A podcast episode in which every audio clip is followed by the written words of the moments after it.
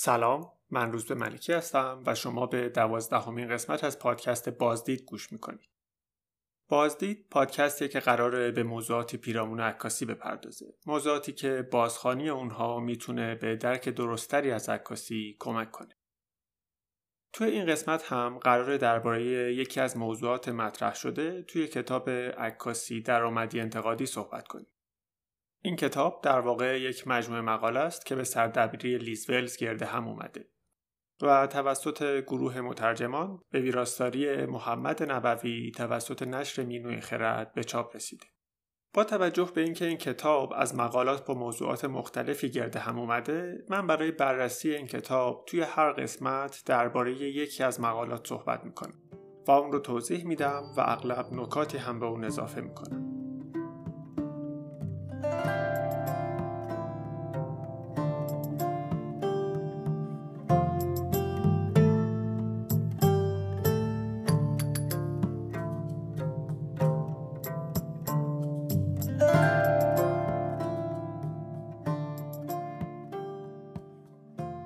این قسمت درباره یکی از جذابترین موضوعات نظری عکاسی یعنی عکاسی و بدن انسان صحبت می‌کنیم. مقاله مربوط به عکاسی و بدن انسان که فصل چهارم این کتاب رو به خودش اختصاص داده توسط میشل هنینگ نوشته شده و همونطور که از اسم این کتاب برمیاد نگاهی انتقادی به این موضوع داره. با این حال با توجه به اهمیت موضوع و رویکرد درآمدی این مقاله من از مقاله بایگانی و تن نوشته آلن سکولا هم استفاده کردم تا بررسی مفصلتر و دقیق تری رو ارائه بدم. تمامی قسمت های مربوط به کتاب عکاسی درآمدی انتقادی با همکاری و پشتیبانی مدرسه راینو تولید میشه. راینو یک مدرسه تخصصی در زمینه آموزش عکاسی و سینماست که سعی می‌کنه هنرجوهاش رو به سمت اهداف هنری و حرفه‌ایشون پیش ببره. توی این مدرسه سعی میشه آموزش هنر با مشارکت و تعامل بین استادها و هنرجوها شکل بگیره. در نهایت راینو سعی می‌کنه با روی کردی میان رشته ای افراد رو به سمت تولید آثار هنری عکاسی و سینما هدایت کنه. علاوه بر این مدرسه راینو محتوای متنی، صوتی و تصویری درباره عکاسی و سینما هم تولید می‌کنه. که برای آشنایی بیشتر می‌تونید به اینستاگرام این مدرسه به نشانی راینو اسکول R I N O S C H O L یا وبسایت راینو به نشانی rhinoeschool.com مراجعه کنید.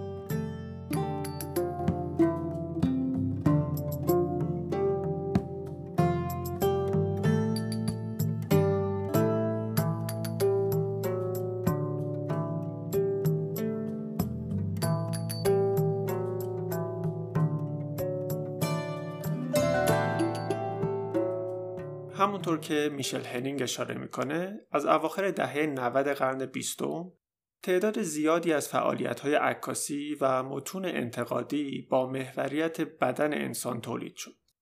اغلب این فعالیت ها روی چگونگی اعمال قدرت بر بدن انسان متمرکز بود که از عواسط قرن 19 به طور پیچیده‌ای با شیوه های خاص بازنمایی بدن در هم تنیده شده بود.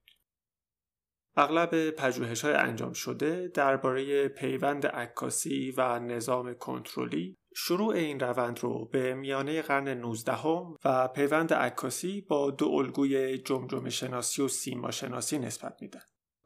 از طرف دیگه توی اواخر قرن بیستم فعالیت های هنری و فرهنگی زیادی پیرامون مسئله ایدز هم اتفاق افتاد.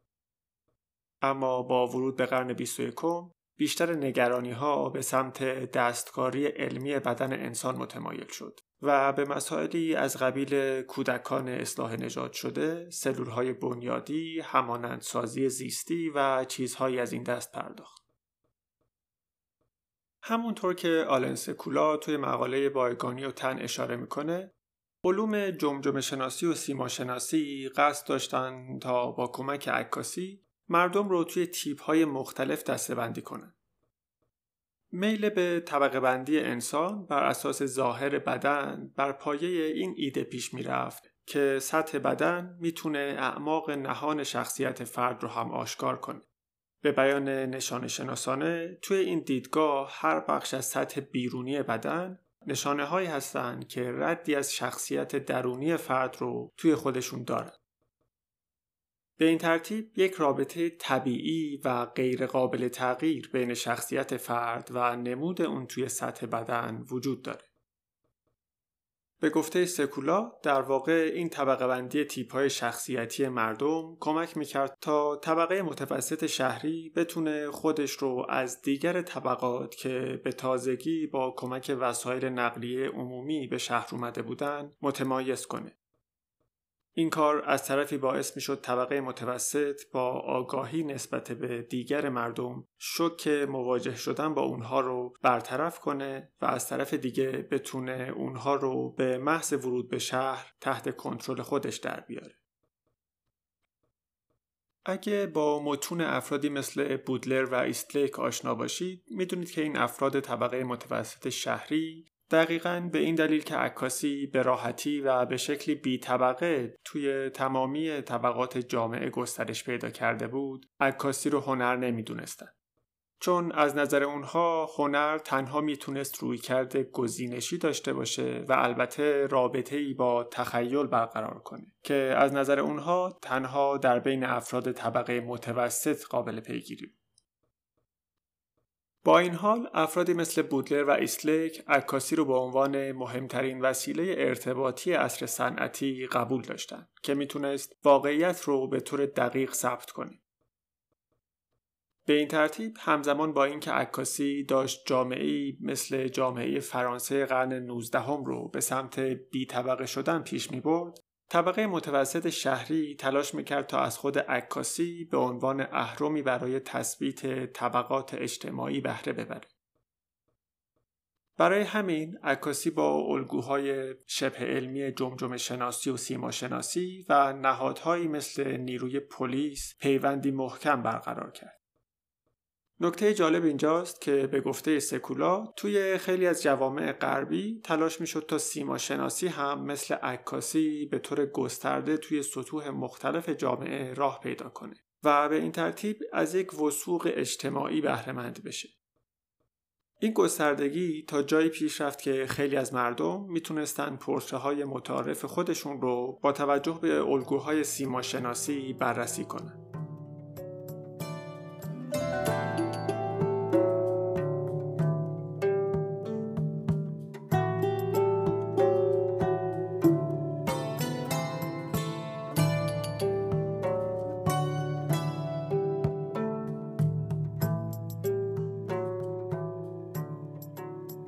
جان تک تاریخنگار عکاسی که خیلی از متونش رو بر اساس دیدگاه میشل فوکو نوشته نظر ما رو به این نکته جلب می‌کنه که چطور عکاسی برای منضبط کردن مردم به کار می‌رفته. از نظر فوکو منضبط کردن با فرایندهای مراقبت تعیین هویت، طبقه بندی، برچسب زنی، تجزیه و تحلیل و به خصوص فرایند اصلاح فرد درگیر شده که در ادامه روش های تنبیهی قدیمی تر قرار می‌گیره و به نوعی نقطه مقابل اونها به حساب میاد. روش های تنبیهی قدیمی سعی می‌کردن با پیدا کردن فرد خطاکار و تنبیه اون توی یک دوره زمانی کوتاه فرد رو از جامعه حذف کنند. در مقابل روش های انضباطی جدید سعی می‌کنن توی یک روند طولانی فرد رو منضبط و اصلاح کنن تا بتونه دوباره به صورت یک فرد متعارف در خدمت جامعه قرار بگیره. اما مشکل اینجاست که نظام های سنتی روش های تنبیهی رو برای فرد خاطی در نظر می گرفتن. در حالی که نظام انضباطی تلاش می‌کنه تا تمام جامعه رو تحت کنترل خودش داشته باشه. در این راستا عکاسی و مهمتر از اون بایگانی امری حیاتی برای شیوه های هر روزه اعمال قدرت به حساب میاد. برای درک بهتر این مفاهیم می‌تونید به دو کتاب مراقبت و تنبیه و تاریخ جنون نوشته میشل فوکو مراجعه کنید که نسبت بقیه کتابهاش راحت تر هم قابل خوندنه. خب اینجا می‌تونیم به یک نکته که درباره عکاسی از کشورهای مستعمره اشاره کردیم دوباره برگردیم.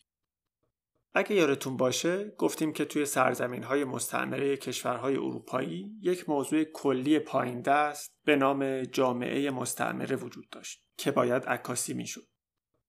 بخش مهم این عکس ها عکس هایی بود که از افراد گرفته می‌شد تا در ادامه بر اساس نظریه های سیما شناسی اونها رو توی طبقه های مختلف قرار بدن و به بیان درستتر با استناد به اونها ادعا کنند که استعمارگران به صورت طبیعی این اجازه رو دارن که به اونها تسلط داشته باشند.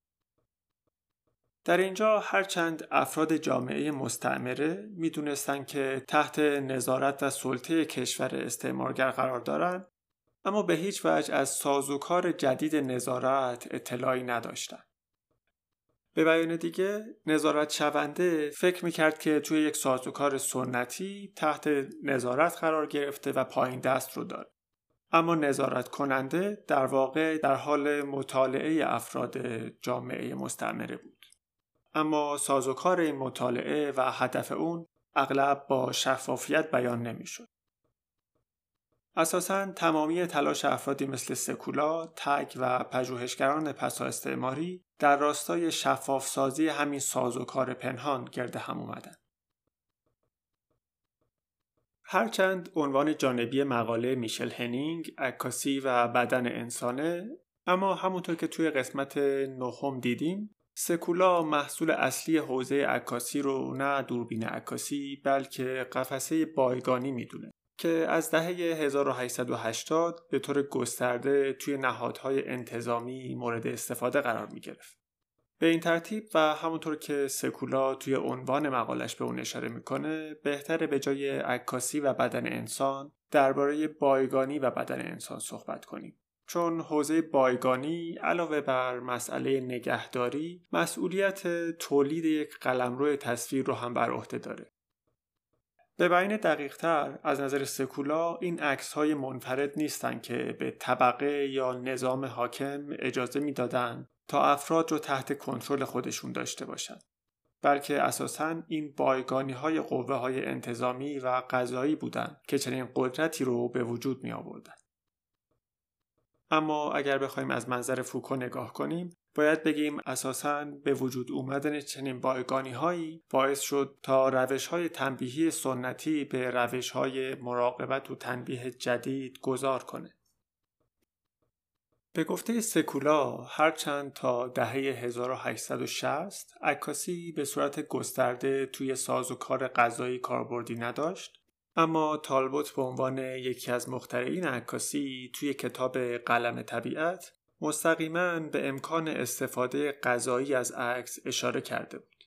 تالبوت توی متنی مربوط به تصویر اشیاء چینی نوشته بود اگه این مجموعه گرانبها از ظروف چینی دزدیده بشه و صاحب ظروف عکسی رو از اونها به دادگاه ارائه بده ما با نوع کاملا جدیدی از سند روبرو هستیم. سندی سامت و موثق که در مقابل اعترافات شفاهی قرار می‌گیره که میشه به وسوق اونها شک کرد.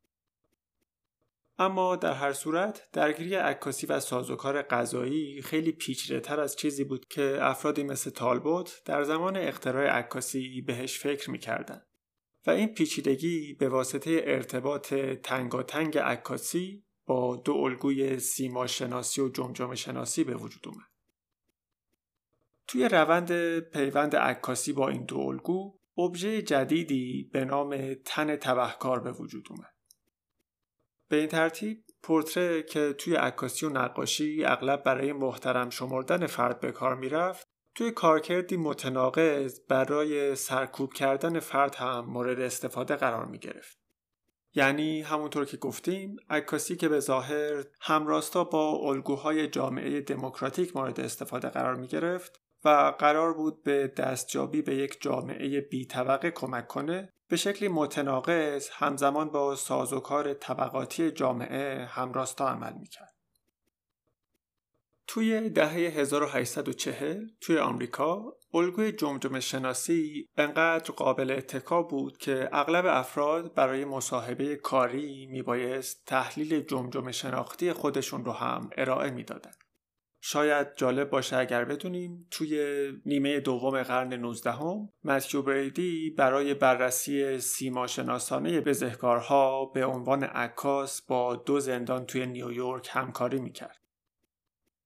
اما از طرف دیگه مسئله عکاسی از تن و به طور دقیقتر عکاسی از سر تبهکارها و قرار دادن اونها در معرض دید عموم به صورت زمینی هم باعث می شد تا تبهکارها فکر کنند تحت نظر کارگاه های مخفی قرار دارند که این خودش باعث کاهش جرم می شد. سکولا با توجه به دیدگاه فوکو به این نکته اشاره می‌کنه که بخش مهم دستاورد الگوهای شبه علمی مثل سیماشناسی و جمجمه شناسی توی شناخت جامعه بزهکار تولید فرهنگی آلترناتیو این جامعه بود که می‌تونیم از اون به عنوان جامعه آبرومند یا به طور درستتر جامعه مطیع نام ببریم. به این ترتیب تن تبهکار علاوه بر اینکه قرار بود افرادی رو به عنوان تهدید کننده جامعه معرفی کنه همزمان میبایست افراد بیشتری رو به عنوان انسان میانگین در مرکزیت جامعه قرار بده. ایده انسان میانگین به یک مفهوم آماری اشاره داره که توی دهه 1830 توسط آدولف کتله ابداع شد.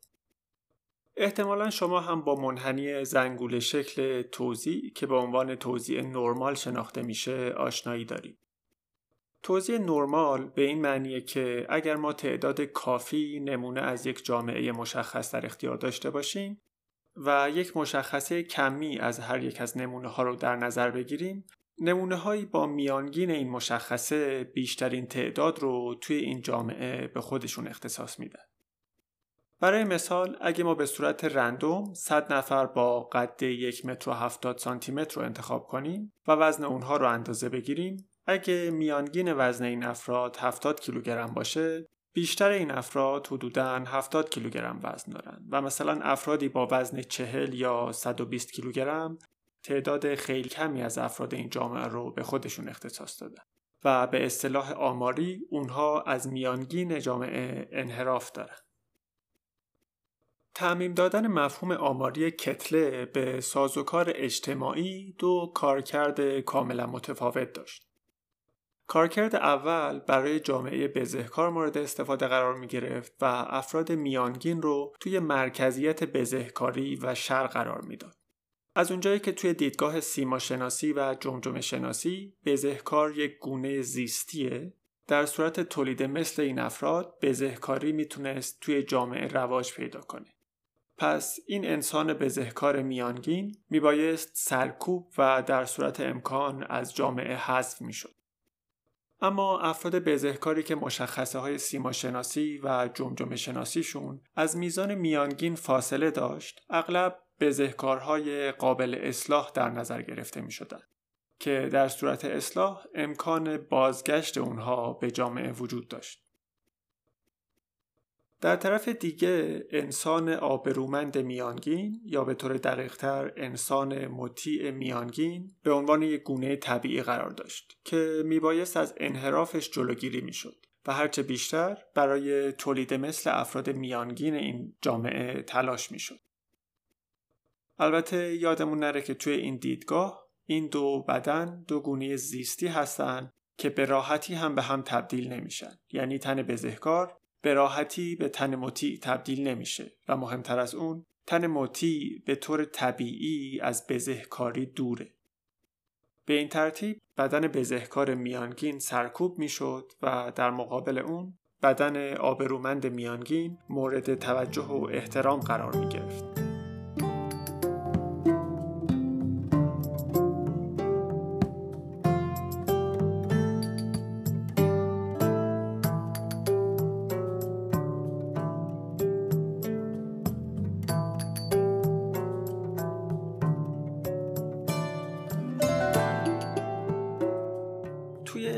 روند متکی بر وجه دیداری که با جمجمه شناسی و سیما شناسی توی جوامع غربی مثل انگلستان، فرانسه و امریکا رواج پیدا کرده بود و با توجه به همین ایده انسان میانگین کتله توی انگلستان شخصی به نام فرانسیس گلتون راهکاری عکاسانه با عنوان پرته ترکیبی برای پیدا کردن انسان میانگین ابداع کرد. فرانسیس گلتون که پسر عموی ناتنی چارلز داروین بود پایگزار ایده ای به نام بهنجات پرستی بود ایده اصلی بهنجات پرستی این بود که افراد به گونه های زیستی متفاوتی تعلق دارند که هر کدوم از این گونه ها با یک درجه بندی مشخص در سطحی بالاتر یا پایینتر نسبت به هم قرار گرفتن. جالب اینجاست که به گفته سکولا توی دیدگاه گلتون یک جور نسبت حسرتباره به یونان باستان دیده میشه. چون گلتون ادعا می‌کرد نژاد انگلیسی به طور طبیعی دو درجه از نژاد افریقایی بالاتره و دو درجه از میانگین نژاد یونانی پایینتر قرار گرفته. به بیان ساده تر به دلیل عدم توجه به انسان میانگین در طول قرنها آدمهای متعلق به جایگاه های متفاوت منحنی توزیع با هم ازدواج و تولید مثل کردند و نژاد یونانی دیگه عملا از دست رفته. در نتیجه از نظر گلتون تا دیر نشده میبایست جلوی از دست رفتن نژاد طبقه متوسط شهری انگلیس هم گرفته می‌شد. و البته مهمتر از اون نژاد بزهکار هم سرکوب و در صورت امکان حذف می‌شد. توی روش پورتری ترکیبی گلتون از عکس های بزهکارها روی یک نگاتیو کپی برداری می‌کرد برای مثال تصویر ده بزهکار رو با نوردهی یک دهم نوردهی استاندارد عکاسی می‌کرد تا به یک تصویر ترکیبی دست پیدا کنه. به این ترتیب ویژگی های میانگین با روی هم افتادن به صورت واضح ثبت می شدن و مشخصه هایی که کمی انحراف داشتن به صورت محو توی چاپ خودشون رو نشون می‌دادن. در اینجا دوباره می‌بینیم که سازوکار عددی آپاراتوس عکاسی چقدر روی فکر کردن به مسائل جدید تأثیر گذاره. از اونجایی که پورتره های ترکیبی گلتون برای این فرض استوار بودن که می‌تونن ویژگی های جسمانی ارسی رو آشکار کنن که می‌تونه خصوصیت های زیستی درونی هر فرد رو نشون بده به این ترتیب گلتون با داشتن تعدادی از تصاویر ترکیبی تیپ های مختلف بزهکارها می‌تونست افراد مشکوک به بزهکاری رو با توجه به مطابقت پورتری فرد با این پورتره های ترکیبی حدس بزنه. اما نکته مهم اینجاست که توی هر مقایسه پورتری فرد مشکوک با پورتره های ترکیبی میانگین سرکوب تیپ بزهکار میانگین در حال تثبیت شدن بود. و در مقابل توی هر مقایسه جامعه آبرومند دقیقا به این دلیل که هیچ وقت توی جایگاه متهم قرار نمی گرفت تکریم می شد. نگاه گلتون به موضوع بزهکاری تفاوت طبقه متوسط شهری و طبقات فرودست و حتی جوامع مستعمره رو به یک سری انحرافات حاصل از فقدان ویژگی های مطلوب زیستی نسبت می‌داد. و به این ترتیب یک مسئله فرهنگی رو طبیعی جلوه می‌داد یا به بیان دیگه نگاهی جبر باور به مسئله بزهکاری داشت. روش هایی مثل روش گلتون که روی کردی جبر باورانه به سیما شناسی و جمجمه شناسی داشتن هرچند برای فاصله گذاری طبقات مختلف جامعه کاربرد داشت و طبقه حاکم رو از طبقات دیگه جدا می کرد اما دو مشکل اساسی داشت. اول اینکه روش های جبر باورانه نسبت به بزهکاری با نسبت دادن بزهکاری به طبیعت فرد مسئله غذایی تازه به وجود اومده به عنوان هویت فرد رو نادیده می گرفت. از طرف دیگه به دلیل همین نادیده گرفتن هویت بخش عمده قوه قهریه نظام حاکم از بین می به بیان دیگه اگه فرد به شکل طبیعی به ذهکار باشه نظام حاکم نمی‌تونه فرد رو مورد بازخواست قرار بده و حتی نمی‌تونه اون رو تنبیه کنه. در مقابل روش گلتون انگلیسی، آلفونس برتیون فرانسوی روی کردی غیر جبر باور به داده های به دست اومده از چهره و بدن افراد داشت. برتیون علاوه بر ثبت چهره افراد بزهکار یازده اندازه متفاوت از بدن مثل قد، اندازه گوش، دست، پا، بالاتنه و چیزهایی از این دست رو هم برای هر فرد ثبت می کرد. برتیون برخلاف گلتون که سعی می کرد فرد رو به یک گروه به نام بزهکار نسبت بده و خانش های مختلفی رو از اون به دست بیاره سعی می‌کرد تا هویت فرد رو در یک روند زمانی و با کمک سوابق مجرمانه یا استمرار جرم توی یک بایگانی ثبت کنه. به این ترتیب بزهکار برای برتیون کسی نبود که به یک گونه زیستی خاص تعلق داره بلکه فردی بود که به صورت مستمر جرم مرتکب میشه به همین دلیل مطالعه بدن تبهکار برای برتیون نه برای نسبت دادن فرد با یک تیپ شخصیتی بلکه برای نسبت دادن فرد به گذشته خود فرد مورد استفاده قرار می گرفت. به این ترتیب برتیون راهکاری پیدا کرده بود که هرچند همچنان بر اساس ساز و کار دیدمانی عمل می کرد و تأثیراتی هم از سیماشناسی و جمجمه شناسی توی اون دیده می‌شد اما روی کردی جبر باورانه به فرد نداشت و تمامی این اطلاعات برای تشخیص هویت فرد مورد استفاده قرار می گرفت. سازوکاری که همونطور که می‌دونیم در ادامه با اثر انگشت و در نهایت آزمون دی ای جایگزین شد. روش برتیون به نسبت روش گلتون یک مشکل کاربردی بزرگ داشت. در حالی که گلتون بایگانی رو به چند تصویر تقلیل داده بود و کافی بود تا تصویر فرد با تعداد محدودی از تصاویر ترکیبی مقایسه بشه برتیون نیاز داشت تا اطلاعات فرد رو توی تمام بایگانی جستجو کنه تا بتونه با اطمینان بالایی از سابقه دار بودن یا سابقه دار نبودن فرد مطمئن بشه.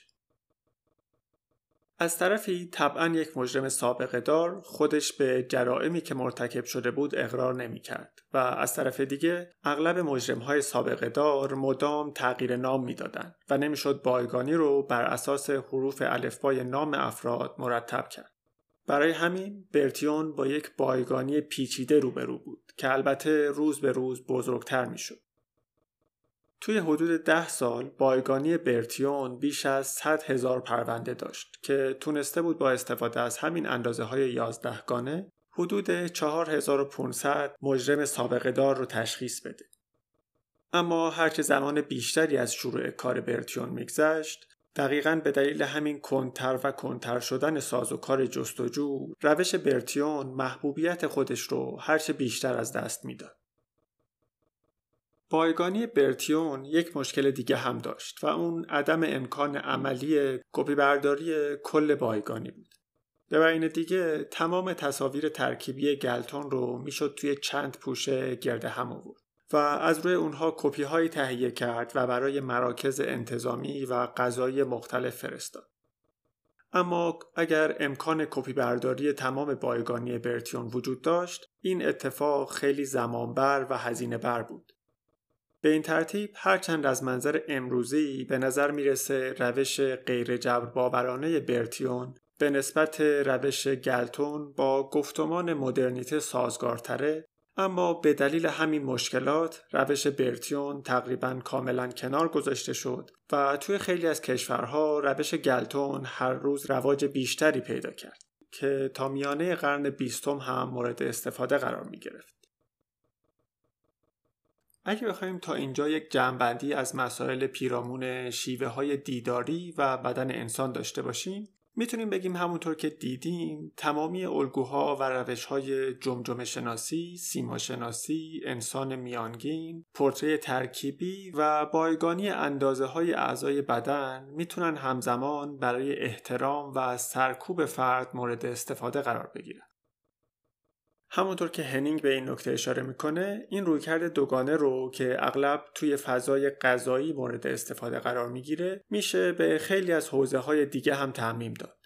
مثلا حوزه صنعت مد رو در نظر بگیرید توی خیلی از مطالعات تصاویر صنعت مد به این نکته اشاره میشه که بدن مدل همزمان که برکشیده میشه و مورد تکریم قرار می‌گیره همزمان با دو اعمال قدرت متفاوت هم روبرو میشه. اول چیزی به نام ابژه شدن بدن زن که توی قسمت بعد دربارش صحبت می‌کنیم و دوم اصلاح و سرکوب مداوم بدن مدل که به واسطه تعریف بدن آرمانی شکل می‌گیره برای همین توی قسمت بعد درباره مسائلی مثل ابژه سازی بدن زنان، دیدوارگی، بطفارگی و مسائل جدید بدن تکنولوژیک صحبت می‌کنیم.